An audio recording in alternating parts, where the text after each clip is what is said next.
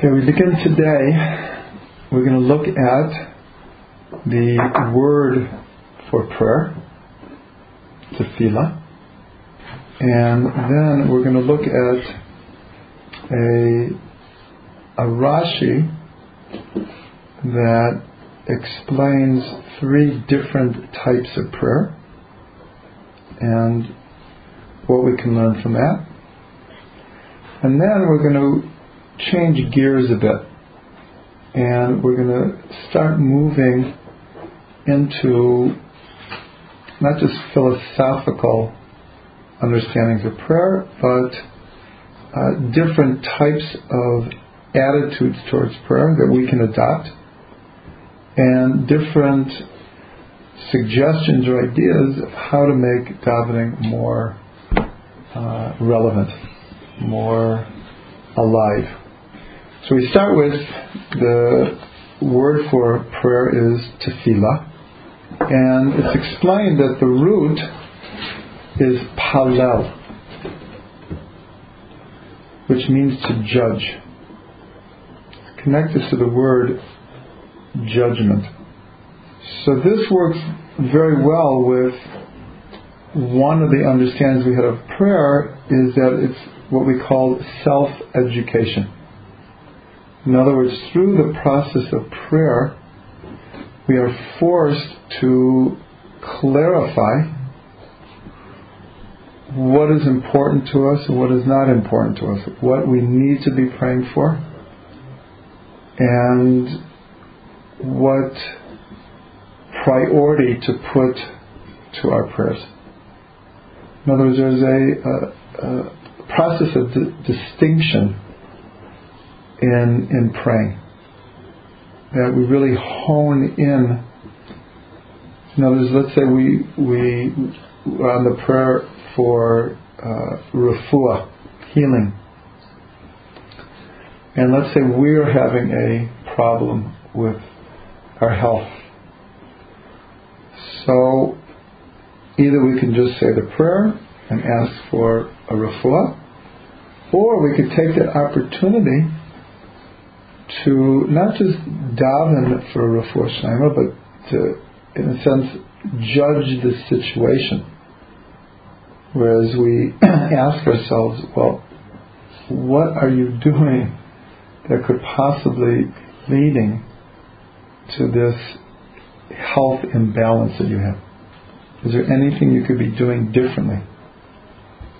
And basically, we can do this for all the prayers we discussed this yesterday that, that we could daven Shemona Esrei in five minutes or less. Or when we get to each prayer, it becomes a whole focus. And not just something we're doing by rote and just saying, but we're actually visualizing, using our imagination, and in this case, judging the situation in order that in a sense we can answer our own prayers. Even though for sure we're directing our prayers to God. But you know, the famous story of uh, the person who's caught in a flood and and streets are filling up with water and so they come and they say, Come. The streets are so passable and he says, No, I want God to save me. And then the water rises up, and now you can only get out by boat. And they actually send a boat, comes right up to his house and says, We're here, come on. This is your last chance. He says, No, I believe God will save me. And then the water goes, rises up the whole house. He's up on the roof. No place left to go. A helicopter comes and they throw down a ladder. It says, climb up. Like, this is your last chance. He says, no, I believe God will save me. And then the water like rushes over him, he, and he drowns, and he dies. And he goes when they go up to heaven. So he goes to the heavenly tribunal, and he asks God, I had so much trust in you. Why didn't you save me? And God says, I sent the car, I sent the boat, I sent the helicopter. What else do you want? So we can apply the same story in a sense to davening. A little different way to look at it. In other words, sometimes we think that short of hearing God's voice answering us, th- then nothing's happening. Right? Unless I hear God's voice answering me, then, well, how do I know what's what's going to be with my prayer? But the the Ishbitzer says it specifically. The thoughts in our mind are many times sent to us. So if we're, I'm just using this example, that's what we started with, it, with refuah. If I'm having a problem with refuah and I, I take my time and I concentrate and in a sense because I open myself up to really looking at the situation and taking the initiative and I get this like flash have you tried that? Maybe I should try that. So, the fine line between God answering us and our answering ourselves is a very fine line. But according to the story, so it's in a sense God's sending us the thought. So all this is just to explain this idea of tefillah being connected to to judging. Now, the infinitive lehit palel, so this is also connected in grammar to a tense that means intensely reflective. It means intensely reflective. So this tells us, some, again, something very deep about prayer. That it's, it, it's like a mirror image. It reflects back on us, and yet it demands action. It, it becomes very active. So we have a paradox here. In one sense, prayer could be described as the epitome of passiveness. And that's why certain people have a hard time with prayer. Just, Hashem, please. As if we're, we're not doing anything. As if prayer is a sign of my not willing to take any action and I'm totally dependent on another force or God. So it, it could appear to be total passive. The word tefillah itself is a feminine word. And it's a receptive word. But for a lot of people, receptive means passive, which means negative. But of course, that's not true. On the other hand, tefillah is highly proactive. To be able to pray with your whole heart and your soul, like that takes such inner strength to be able to take your full focus of your emotions and your intellect and your psyche and focus it all in prayer. So that's super active. So that's like lahit palel, where it becomes this very active exercise. And of course, in paradox, what is a paradox? You have two opposite ideas or opinions that seem to be mutually exclusive, that if one is true, by definition, the other one is not going to be able to be true. But a paradox says no. They could be mutually exclusive or appear to be mutually exclusive and they can both be true. So prayer in this sense is paradoxical. That it is both uh, the the paradigm of passivity and of activity.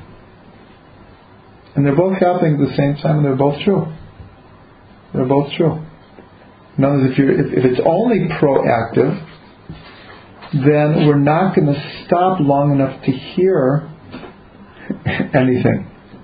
There has to be that receptivity to, to hear an answer, or to hear inspiration, or to receive guidance. So it has to be both at the same time. Another connection, lahit palel, is it ends with two lameds. And I'm only mentioning it now, but we're going to get into this, is that is very close to halal. Lahit palel and halal. Halal is is praise.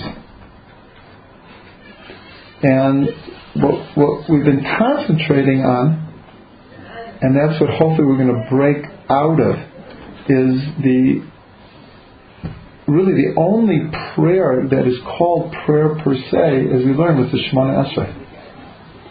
That's the only prayer that's actually called in the uh, let's the technical sense prayer, whereas everything around it is uh, a, an extension of.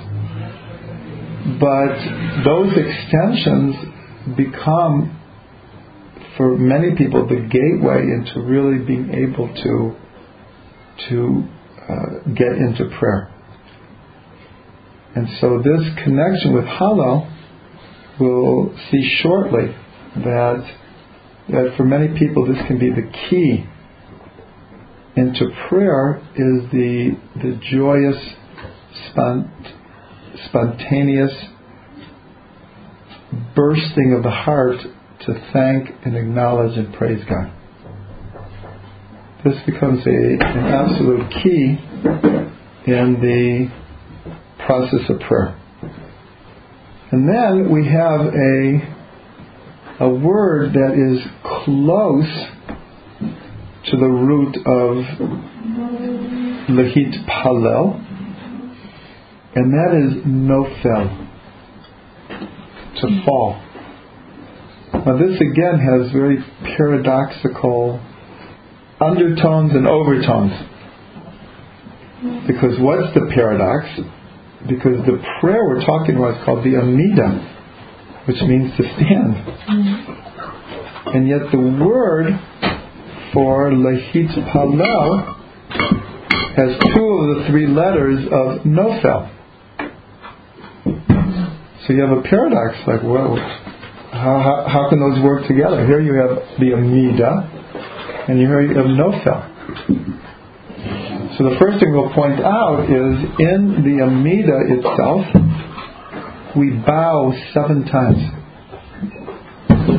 Every time we daven the Amida, we actually bow seven times. So here we already see a synergy between the idea of falling and of standing. Because when we bow down, that becomes very represent, representative of a, uh, a falling process.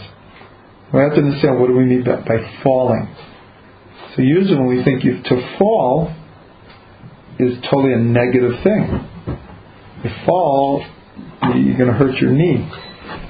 You're going to get hurt. But the the part of the prayer service that comes right after the Amida is called Nefilat Apayim where we fall on our face. And it was explained by Rav Ginsburg that the prayers were uh, set in that order purposely. So here we reach the very height of what's called the world of Atzilut in Tefillah. Get to the highest level, and then we fall on our faces.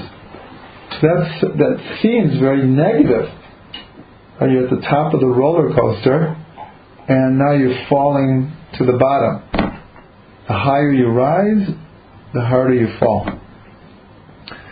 But he explained that, that it's purposeful, is that what we have to get out of every prayer and every what we'll call high experience is then to integrate it in our lives. Rav Ginsburg explains all the time that one of the problems of uh, modern society, our culture, is the tremendous emphasis on experience for experience sake. Where where people need distraction, input, um, need something to do, some thrill, some something, right, to bring some excitement. And so therefore people pursue ever greater and dangerous sometimes uh, ways of filling that need for experience. Whereas in, in, in Torah, experience is wonderful. But it's not it's never for the experience itself. It's only what can be gained or learned and then integrated from that experience. So the classic case of the, the four that went into the Pardes. The four that rose in deep mystical meditation to this very high dimension called Pardes. And we're told that only Rabbi Akiva went in peace and went out in peace. what was the difference?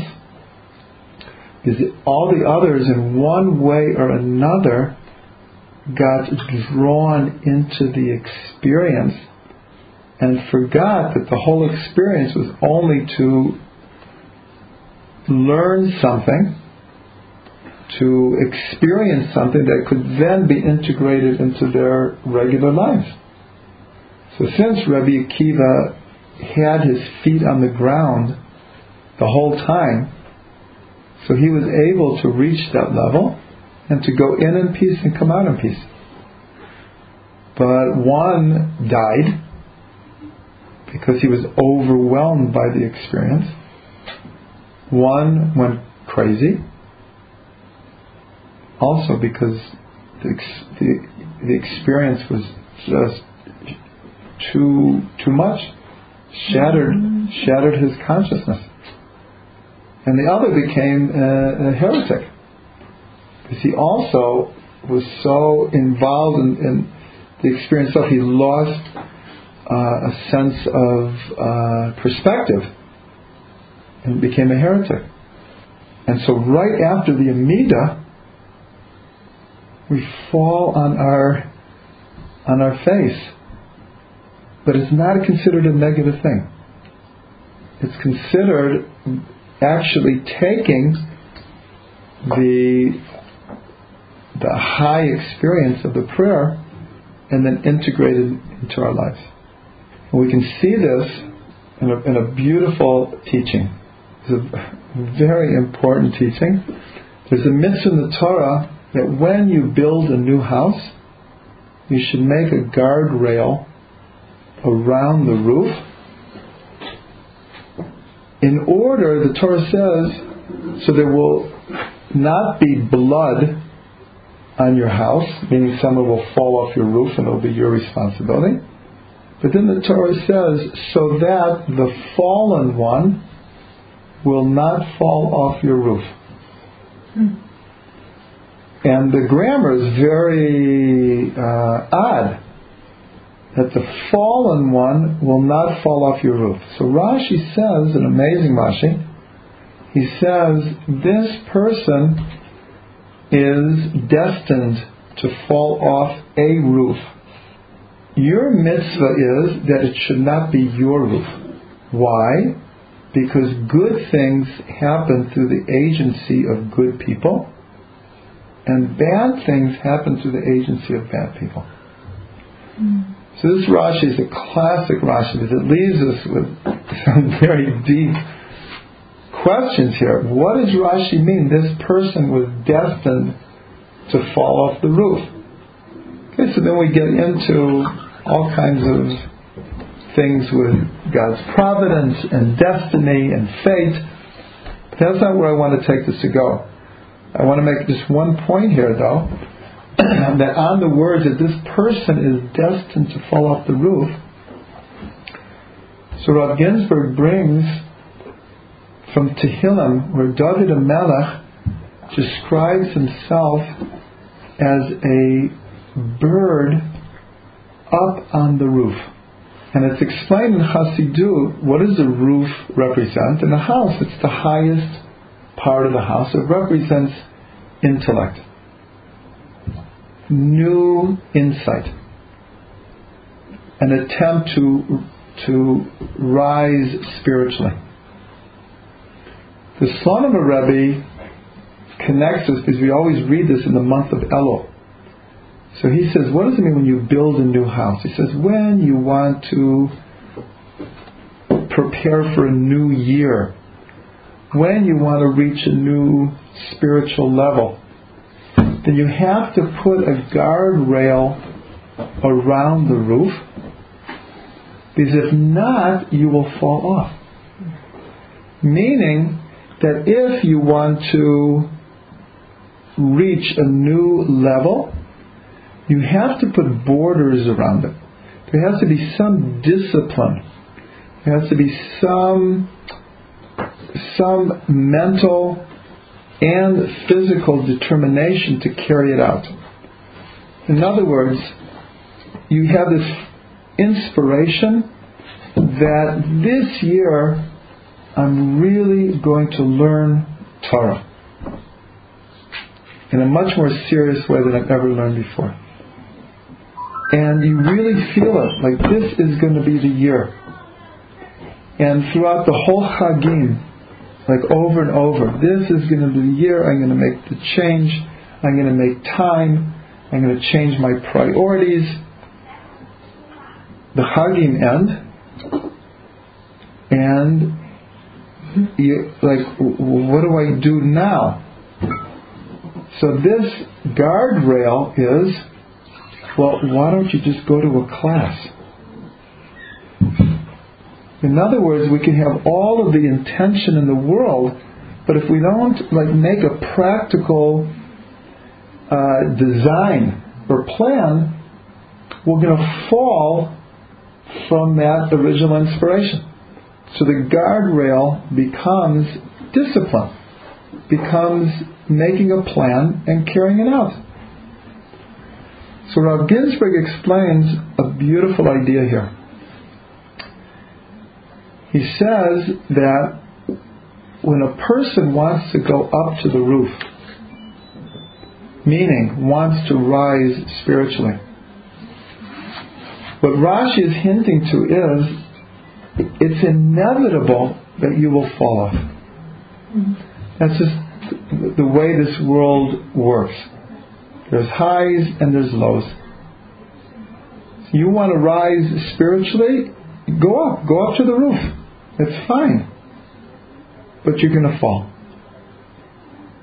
So Rav Ginsburg says like this. He says the secret is to orchestrate your own fall. What does that mean? To be humble. He said, What's the problem? This goes back to experience again. That's why I got into this whole thing. Is how can tefillah be the paradigm of standing before God, but also the root very close to falling. So that's where I'm, I'm, I'm leading this. So in other words, if we go up on the roof, the roof uh, is an example of a, high experience new insight. We're like enthused. We're we're ready to conquer the world. We're standing on the top of the roof, top of the mountain, top of the world. Well, how do you stay there? So Rav Ginsburg says, you orchestrate your own fall because you're going to fall. But if you orchestrate your own fall, you can still stay on the roof. You don't have to fall off of it. And that has to do with the falling is humbleness. A state of humbleness. And that was Rebbe Akiva. Rebbe Akiva, in this incredible, incredible vision that they had, didn't get carried away with it. Wasn't like taken taken out of his yeshuva dat, his uh, sense of stability. And he, he kept a sense of humbleness in this high experience.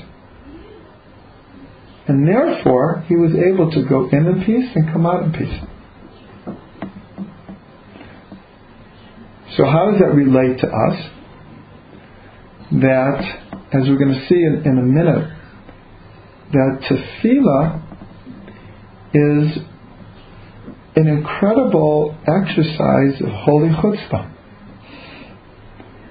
And this is what we learned the previous two weeks because to, to get up and pray before God implies that I believe that the master of the universe, the creator of a hundred billion galaxies, actually pays attention to me and cares about me, and that I can talk to him, and I believe that he will listen.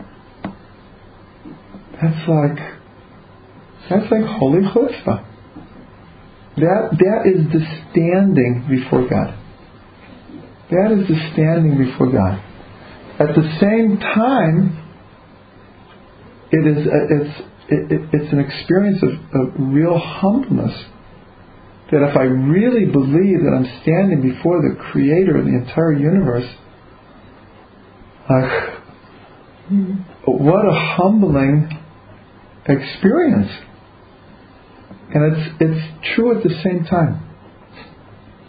And so therefore, by standing before God and saying, please heal this person, please can you do this, and please save Am Yisrael, and so that's like from a place of tremendous strength and in a sense ego.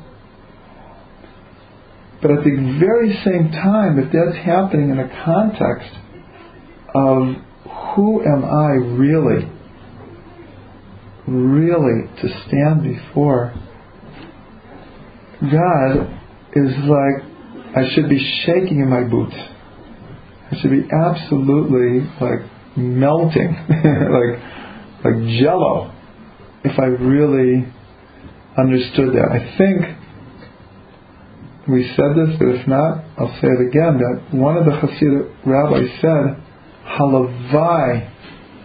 We should have the same fear before God as we do before men which is the exact opposite that we usually think. Right? What? Our fear of God should only be like our fear of men? So the example is brought that if, if you were going to stand before an earthly king, earthly king, the reality is how you would get dressed up, how you would worry for like like weeks. What am I going to say? How should I say it? um, how much time do I have? Is anyone else going to be listening? Like, and then you find out you have five minutes, and then it's like, oh my gosh, I only have five minutes. Like, well, well, what's the most important thing I could say? And what happens if I blow it? And then you actually become before the king, and it's like, it's like you're overwhelmed with with uh, nervousness.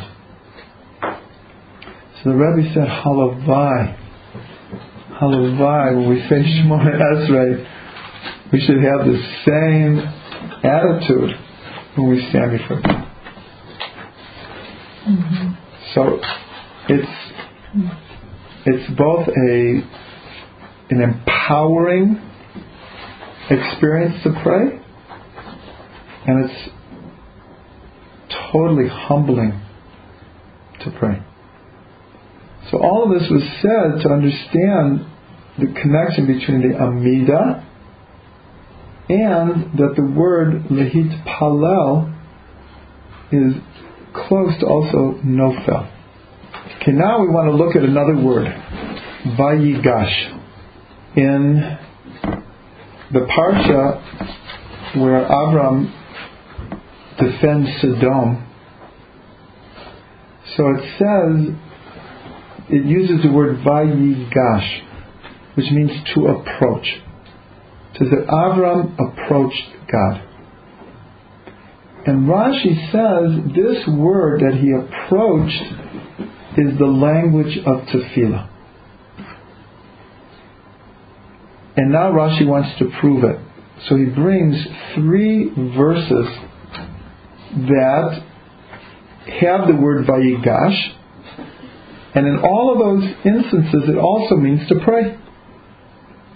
So the first one is he brings vayigash lemilchama, and he approached war.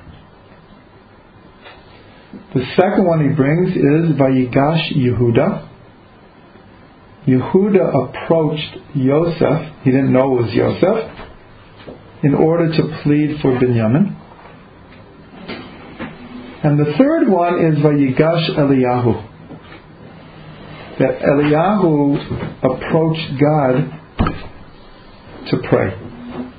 And there, it's the, it's the most explicit that it actually means prayer. That's what Rashi says.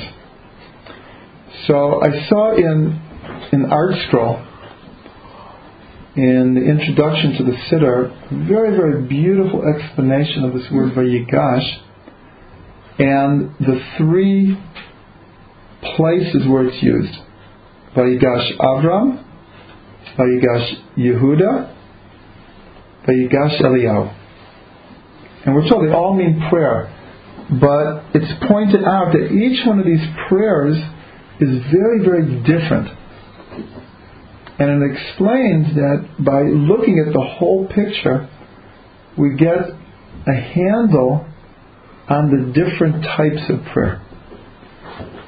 So it says like this that we'll start with Avram's. Avram's prayer was that he was praying for justice. He was praying for justice.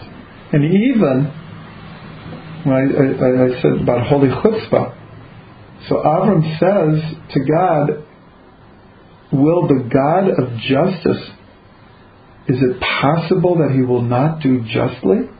I mean, it, it bordered on almost an accusation. In other words, how are you going to destroy all these people in Sodom? And maybe there's all these, these righteous people also. Is it possible that you who have established the principle of justice in the world and represent justice, you're not going to do justly? So this is like almost an astounding thing that Avram is saying to him. And then he ends up by saying, I am dust and ashes. When he said, if they're 50, will you save them? God says, yes, 45, 40. And each time he he says some introduction. And one of them he says that I am dust and ashes. Like in other who, who am I to approach you? But nonetheless, I am approaching you. Here again, we have Avram standing before God and saying, I'm dust and ashes. But he's, he's praying for justice. And his prayer is, in a sense, a universal prayer. He's not praying for himself. He's not praying for any personal need. He's praying for a principle, a universal principle. And this is the first prayer in the Torah.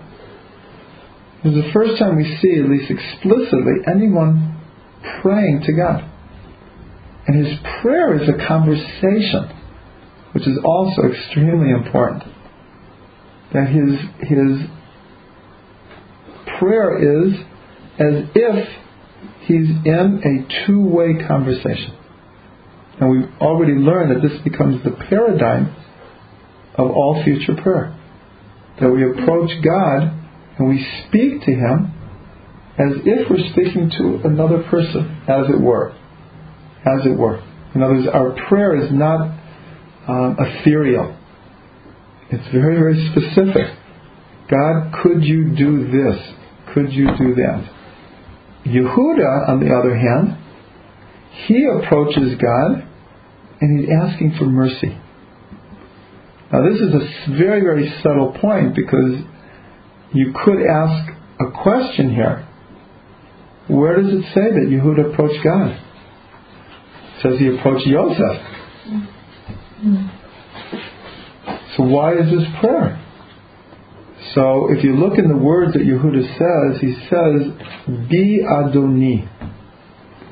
Please, my Lord. Yosef, again, he doesn't know it's Yosef, but he is the second in, in command of, of Egypt. Chaim, everyone. Chaim. Baruch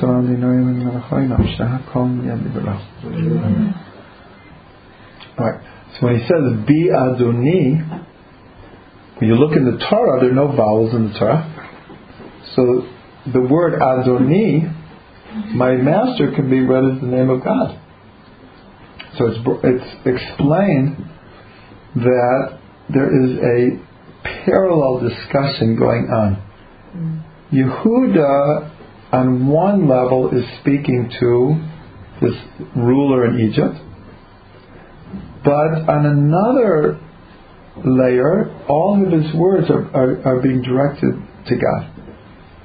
Like you said, Bracha, it's like he was aware that that God is behind this whole thing, and that's how they got in this mess. So that's who he really needs to be praying to here. Nonetheless, he's praying for mercy, and he's praying as, as an individual, and he said, and he calls himself um, your servant. So this is just a different aspect. Avram is more, he's approaching God in a universal way, in um, on princ- like principles, whereas Yehuda is very immediate. He's, he's approaching as an individual, asking for mercy, and his, he's coming from the place of a servant. And then we have Eliyahu, who approaches God as the prophet. And he is asking, in this case, he's asking for revelation. Revelation. He's asking for revelation. So here, if you take all of this together, it gives us different faces of tefillah. You know, sometimes we are davening for ourselves, and we're we're just asking for mercy, just asking, as Rashi says, when Moshe prayed 515 prayers, that he, he was asking for matanat chinam. That even though Moshe could have said, God, I did this for you, I did that for you. You wanted me to lead the people. I led the people. I haven't had a, a moment's rest since. I'll make you a deal. Right? You let me into Eretz Yisrael, and you can take some of this zchut. I deserve it. Rashi says Moshe didn't do that. He asked Matnat Chinam, not based on my merits whatsoever. Just like a like a free gift. A free gift. So sometimes we're just asking for God's mercy. Like I I can't tell you why I deserve it or another person deserves it, but just just because you're merciful, be merciful. In Avram's case, we see him praying for the whole world he's taken on the responsibility for the whole world. The very beautiful understanding is how did how did Avram know that he was that God was going to destroy Sodom? So it says in the Torah itself, God says, as it were, to Himself. We, we have the Torah is giving an insight into God's thoughts, as it were. This is very rarely in the Torah. But God says, Should I hide from Abraham that what I'm going to do? Because in Abraham all the nations of the world will be blessed. Because he will teach his family to walk in the way of God and keep all of my mitzvah. So it's like a chicken and the egg here. Is it because all the nations of the earth will be blessed in Avram that Avram is motivated to daven for them? Or is it because God knows that Abraham is going to pray for the whole world and therefore all the nations are blessed to him? It's not either one, it's obviously both. But here is a beautiful thing. This is, remember, the first prayer in the Torah is Avram is taking responsibility for the whole world. So this tells us something incredibly deep about Jewish prayer. About Jewish prayer. I thought it was about asking to save the people in Sodom. No, that wasn't the whole world. It represents, Uh, it, it becomes symbolic that Sodom represents like kind of the evil of the world. And even that Avram is davening for. I mean, so you're right. It, it sounds like it's only Sodom, mm, but it's more than that. okay. It's more than that. Because that's how it's introduced. That God reveals to Avram, He says, because all of the nations of the world will be blessed to you. And then you have Avram davening for one of the nations. But it really means he's he's taken it upon himself Mm, the the responsibility for the whole world. It's called tikkun olam. mhm. the responsibility to fix the world. So that so here we see both private prayer, Yehuda. We see universal prayer, Avram. And then we see Eliyahu is revelation. And this is where this will be the lead in to our own prayers. There's a level of praying is because I have an obligation to pray. That the prayers, as we've learned, replace the sacrifices. Not just the sacrifices, replace the whole temple service. And since there was an obligation on all of Israel to do a certain spiritual service, now that there's no temple, it has fall, not fallen, but it has been put on each individual to now do that service. I just want to make a comment about this that th- th- there's an expression where the in the curse is the bracha that comes out of it. So in the destruction of the temple, well, what bracha came out of that?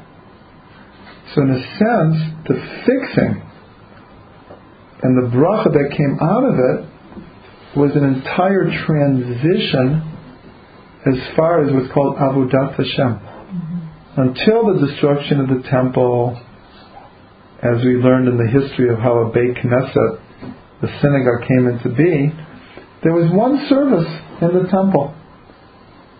With its destruction, the, the sages did an amazing thing.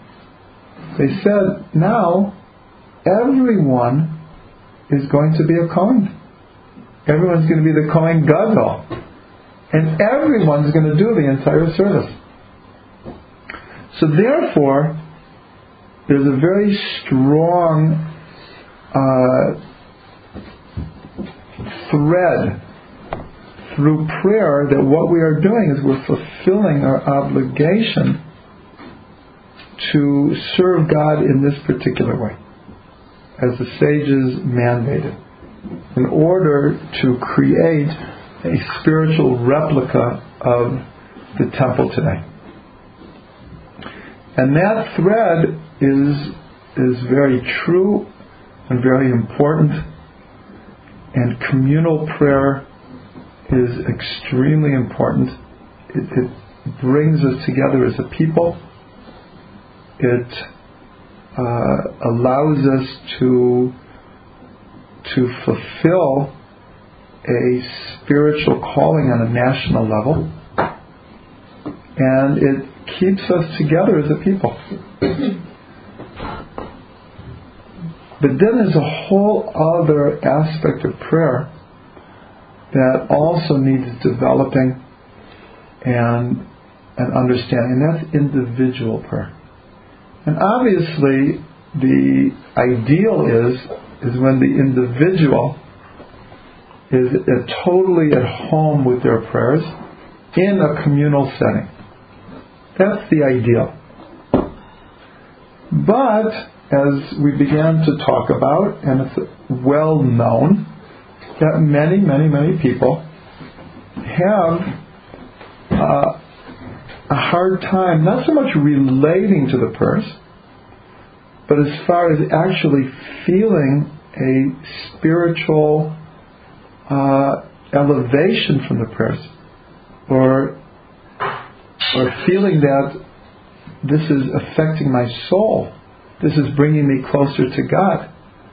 That there's so much, so many problems with just fitting into the technical aspect of prayer and keeping up with prayer and not being distracted by a communal setting and being pinned in to saying certain words and certain prayers in certain order day after day after day after day that this becomes very problematic for people. There's no there's no doubt about it. For those people who are not religious, the, these problems are so daunting that people absolutely just cannot get through them, and therefore just stay away from a Beit Knesset their whole life.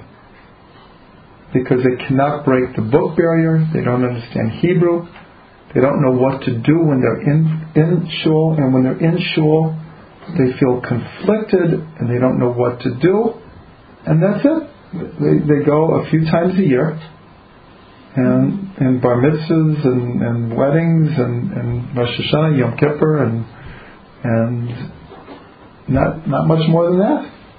There's a whole other set of of obstacles or challenges for those who are religious and want to daven um, every day. So then it's a whole other challenge. There, um, there's, there's a great amount of, in a sense, inner spiritual guilt when you've just davened mincha and you realize like I had absolutely no kavana. I just said the words and like you feel you actually feel bad. So it's like you feel good that you did what you should do. You be, you know you believe that you should say mincha every day, but sometimes when we're finished, we just feel like like what a level I'm on. Like I can't even concentrate for four minutes, right? I mean these these are big problems. So with the time that remains, what what I want to do is hopefully just give some ideas or some inspiration that that can help us to to get through this. So the first one is is a verse from David Melech where he says, "V'ani tefillah." I am prayer. There's another place where he says, we said at Mincha and Shabbos, V'ani tefilati lecha Hashem et ratzon. I prayed to you, God, at an auspicious time. So there we, we understand that David, excuse me, David says, I prayed. V'ani tefilati. But here he says something different.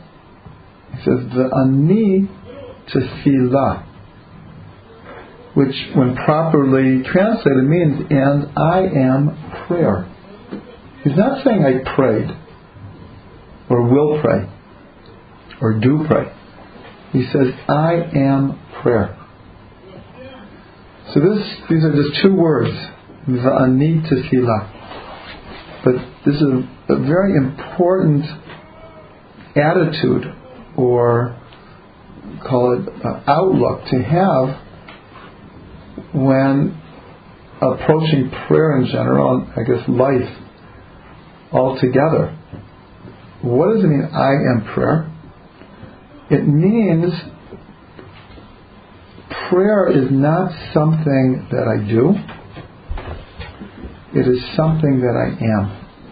Now, if prayer is something that I do, then there is something between me and what I'm doing. Now, what I'm doing isn't, it's an expression of me, but it's not me. Something that I do. But when I say I am prayer, that means I am my prayer. I am my prayer. There is no division. It's the same thing that someone can experience as an artist or a musician or in almost any creative uh, endeavor. Mm-hmm. Is when you do something with that your whole being is in what you are creating. Well, it's not that you're really drawing a picture right now, or painting, or making pottery, or whatever it is. Is I am this action.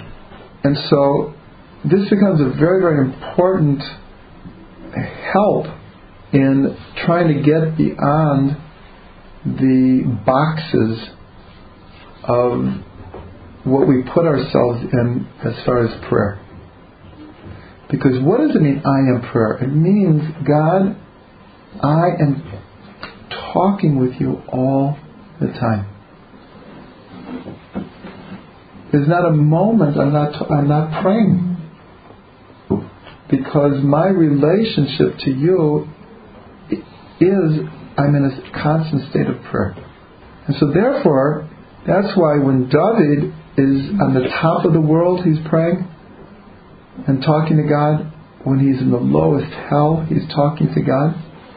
When he's broken in a million pieces, he's talking to God. It doesn't really matter to David because his outlook is I'm always in the presence of God. God is in, in my presence. That's what we say in the um, the Tehillim that we say all of Chodesh Elul. Hashem Ori Yishi says Achat Sha'alti Me'et Hashem. One thing I ask of God, Ota Avakesh, and this is what I request. Shifti B'Beit Hashem Kol Yemei Chayat. Let me sit in your house all the days of my life. So he's not talking about sitting in the Beit Midrash, sitting in the Beit Knesset, or sitting in even the Holy Temple. When he says, let me sit in your house, means let me always have the awareness that it doesn't matter what is happening to me, that I am in total connection and communication with you at all times. That is the ani tefillah. The ani tefillah. It's not three times a day, and it's not going out and doing hitbodedut for an hour. It's something so much more all encompassing. I am prayer. And so then so therefore every person and the Baal Shem Tov said it in one way, Rabbi Nachman said it another way. But along with communal prayer, every person needs to develop an individual, unique and personal type of prayer. It could be walking in nature. It could be with music. It, it's very much like Hitbodedut. It could be through crying. It could th- be through creating. It could be through meditating. That we develop the the ability to praise God. That's what we said that the, connection of hit palel and hallel is so important. How many people, when we say Psuki de Zimra, we just knock it off in five minutes? How many people just actually stop and, and, and are really thankful and really are so happy with God's creation? It's in, in, in our busy schedules and in the and kind of like the box that we put ourselves into, we lose the childlike wonder of of being able to praise God. So anyone who's had the opportunity, either as an individual or a community, let's say to say Hallel together with hundreds of people, everyone is singing it. Uh, so, so you get a you get a taste of what that opens up in our inner world. We're just praising God. Or if simply we would get up in the morning and actually uh, Rabbi Lazer Brody was on the Moshav last night and he he emphasizes and I actually did this maybe a year ago, where I, I found myself in kind of like a, a rut. And I was thinking, okay, what can I do to get out of this rut? So I came up with this thing about saying Modani Lefenech in the morning and to really mean it. That was like, that's what I was going to do. To start the day and it, it, it really worked, I have to say. You, know, you kind of drag yourself out of the bed, but then I was like, you know, and just really just not faking it, not, you know, just really feeling it. God, I really am thanking you for giving me another day. And I'm really going to try to make the best of this day. What a gift you gave me. So, we know that's what we should be doing. The question is, how often do we do it? So therefore, to, to reclaim prayer demands a, a very strong inner commitment to have a personal relationship with God. That's what it demands. Because if not, we're just going through the motions. We're just saying the prayers, and we, and we get points. We get points in heaven, and it's a good thing that we do. But it has to be much more than that. That's one of the biggest things the Baal Shem Tov came to teach. He put such an emphasis on making our prayers meaningful. And that's why in the first generation of of Chassidut. That's why they, they, they freaked out the Mitnagdim. Because, like the Rambam says, when you want to like, fix a bad trait, you go to the, the, the opposite extreme, and then you find the middle way. So, as a backlash against the rote kind of davening, so they were screaming and jumping and dancing and taking hours and because like that was like the antidote. And we know in our day also that Reb Shlomo he spent 40 years going from place to place trying to teach people how to pray. Just an example, he didn't give he didn't give classes in prayer. He just did it, right?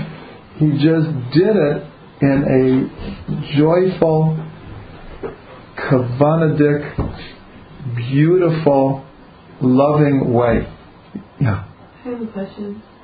How important is the the seder of the siddur? For instance, this morning I got so carried away in Psuki Zimra that by the time I finished Shema, I I had an appointment and I so This is a huge challenge. It's a huge challenge because, like I said, if we go to the extreme and we start saying every word the way we should, it takes hours and hours and hours. And not everyone has hours. So we have to find the medium balance. We have to find the, the balance of, it's very important to say Shema in the morning and say the, the Amida and Psuki de Zimra. It's very hard to say, well, only do this and not do that.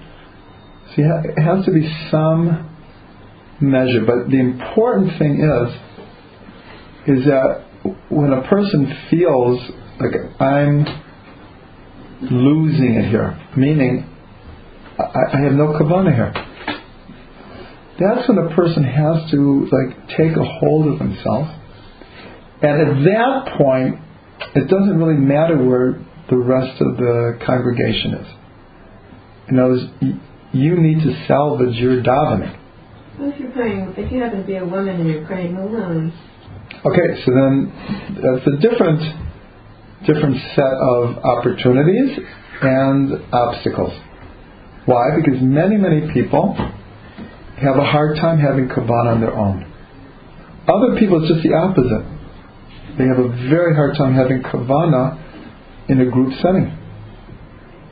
And it, it, this is hard because they're both important. Well, also because Yeah. if you're in a group setting and they're davening much faster than you, and Right, you're either right. having to daven really, really fast, like barely get the words out to keep up with them, or you're on a different prayer altogether and you've given up. So it's very hard when you're singing or the Seymour is saying something and you're saying something totally different. And like I have a hard time even concentrating on what I'm saying, like keeping my words right, not even like thinking about what I'm saying, but just saying the right words because I'm hearing one thing and I'm saying something else, and it, it's I have a very hard time davening Okay, so the only thing I can suggest is there has to be degrees. Again, there's an ideal. The mm-hmm. ideal is one knows Hebrew and one doesn't need a translation and one even knows the the depths of the language and can extract from it you know deeper meanings and one can keep up with the kahal and not lose their inner kavana so that is that is the ideal. But still, after that, a person should have their own vehicles of private prayer. Not, not instead of communal prayer, chas but in, in, in addition. Women are definitely uh, in a, a, a different category than men. Right. Even though women certainly can come to the Beit Knesset every day and daven three davenings, and uh, there's certainly not only nothing wrong with it, it's it's meritorious, but most women don't do that. So they have a different set of challenges with prayer. But what I'm proposing here is different different ideas to to stay focused in your relationship to God. Because what happens is that we can't lose the forest for the trees. If the prayer the prayers are are to help us get close to God. And if the prayers start to become an impediment to getting close to God, then we need to like make some changes. Now, one of the most important things is to learn about the individual person. This is extremely important. How? There's many, many books, many, many classes where you'll study the Shema for a month and, and learn the philosophical, the historical, the spiritual, the mystical levels of the Shema and the three paragraphs and all of their implications. This is so important. I've, I, I've, I've done classes like this. In fact, at, uh, at one, women's seminary, I taught an entire semester just to siddur. And these were religious girls, religious their whole lives, and they had never really learned about the individual prayers. They learned the order of the prayers, and then they were expected to pray. And they were they were 18, 19 years old, and they didn't really know what any of the prayers meant, or what the sages wanted us to get out of it. So this is a very, very important. It's like any other mitzvah. But somehow people don't think about this. Hanukkah is coming. So the assumption is the more I learn about Hanukkah, the more I learn about the laws of lighting the candles, the customs of the candles, the mystical meanings of the candles, the more meaningful it will be.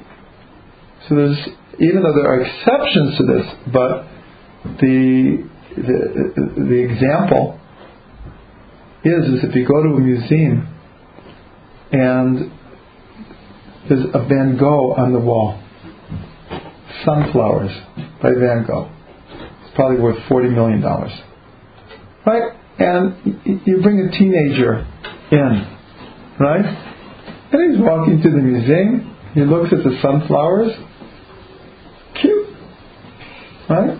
They're so yellow. And he walks on. Right? Two minutes later, you have someone who's in an art appreciation course. And he walks by, or she walks by, and says, Oh my gosh, that is the original sunflowers from Van Gogh. It's in my textbook. I can't believe it. He was, it was in 1887 in southern France. It was springtime, and he was hanging out with these other artists, and he did it, and it took him two days, and that was the whole story. And they're standing there for an hour, right? I can't believe that I'm looking at Van Gogh's sunflowers. And they remember it the rest of their life. But this, this is a metaphor for how we approach um, Torah. We, we do mitzvahs all day long, but have we learned about the mitzvahs? We learn to do them, right? We learn to do them. But can you imagine someone who who really learns about the meaning of the lights of Hanukkah? So when he lights the Hanukkah candles, he wants to sit there for like a half an hour just stare at them and meditate upon them and have all these ideas and and it's inspiring him and everything. And there's someone else who, who it's very good, the miracle, the lights, and the Maccabim, and we beat the Greeks. They light the candles, and when are the Sufganiyot ready? Where are the latkes? So it's the same thing with prayer. We, we pray the same prayers all the time, but how, have we ever actually sat down and learned the Shemona Esrei, and learned the Shema, and learned the different Psuki Zimra, learned Hallel, learned the Musaf of Rosh Hashanah. Like what a difference! What a difference! This, this is a, a huge way to make davening more real. The other thing that we've we've talked about, but now we'll emphasize, is joy and music and singing and prayer. The word for prayer, tefillah, equals 515. The word for shira, for song, equals 515.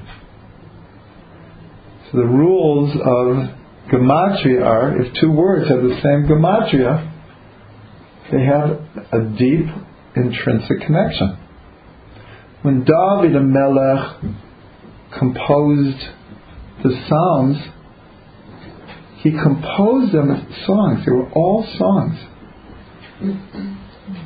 we read them as as poetry or, or less than that. Right? This as prose, right? But he composed them as songs. And this cannot be emphasized enough at a communal level or a individual level. Everyone has their own inner song, their inner cadence, their inner nigun. And we, we, sh- we, we should apply that to our prayers. And we should let the prayers create a, a, a it's a chant. It's this, this repetitive nigun that we sing the prayers to that is uniquely us, is uniquely ours. And if if we're davening in, in a community during the week, hopefully there'll be a solution to this someday also. But it's very, very hard to find anywhere in the world that is going to include song and music during the week. But at least Shabbos and Yantif, if you're davening with a community that doesn't have it, there are plenty that do. And so therefore, if this is an, like an, an impediment that that the prayers are just they don't move me, they, they just seem dry and, and, and boring and dead, so then find a community where it's different. There's enough minyans around now, Baruch Hashem, that in many cases you can do it. Sometimes if you're in a little place and there's only one minyan, okay, it's not so easy. But uh, Carlebach davening has spread everywhere. The, the, the straightest shuls now have once a month Carlebach davening. It's just, it's just really everywhere. It's just everywhere. And there are people who, you know, make little minyans in their house now if, if they can't find it in the community. I'm just saying that uh, for many people, this is such a hard thing is, is to feel that the prayers just are not joyous and I just I'm not inspired and, and I know it should be so much more. What I'm saying is there are opportunities now and, and sometimes you have to walk a little bit farther and make more of an effort, but it's, it, it's worth it. And the more people who make the effort and make these kind of minyans uh, successful, the more they will spread. The more they will spread. There's no, there's no doubt about it. So I said that do something a little bit different. So in a, a few other classes, what I've been doing with, with, with the music is that after we learn, we take the last five minutes and I pray, uh, play a nigun, and everyone meditates on what we just learned. Rabbi Nachman said we should take our Torah and turn it into tefillah, and we should take our tefillah and turn it into Torah. In other words, what we learn should then become a prayer in our heart, but also what we pray, we should know the, the, the depths of the meaning behind it. We should turn our tefillah into Torah. And to see that in in the order of the prayers, the prayers themselves, there's such incredible beauty and meaning and depth that we have to be able to unify individual, unique prayer and communal, obligatory prayer. And sometimes the emphasis is on this, and sometimes the emphasis on this. But we need both. We, we need we need both. So everyone can just visualize or think about first of all this idea the ani tefillah, I am prayer. Because everything follows from that as long as prayer is an activity that I do, it's somehow outside of us. Once it becomes who we are, then it changes completely. It's just a completely different experience. And we should all be blessed to be able to open our hearts, our souls, our minds, and to really reach out to Hashem, to feel Hashem's presence in our life, and ultimately to be happy with the creation, to be happy to be alive, and to want to praise God for all of our blessings.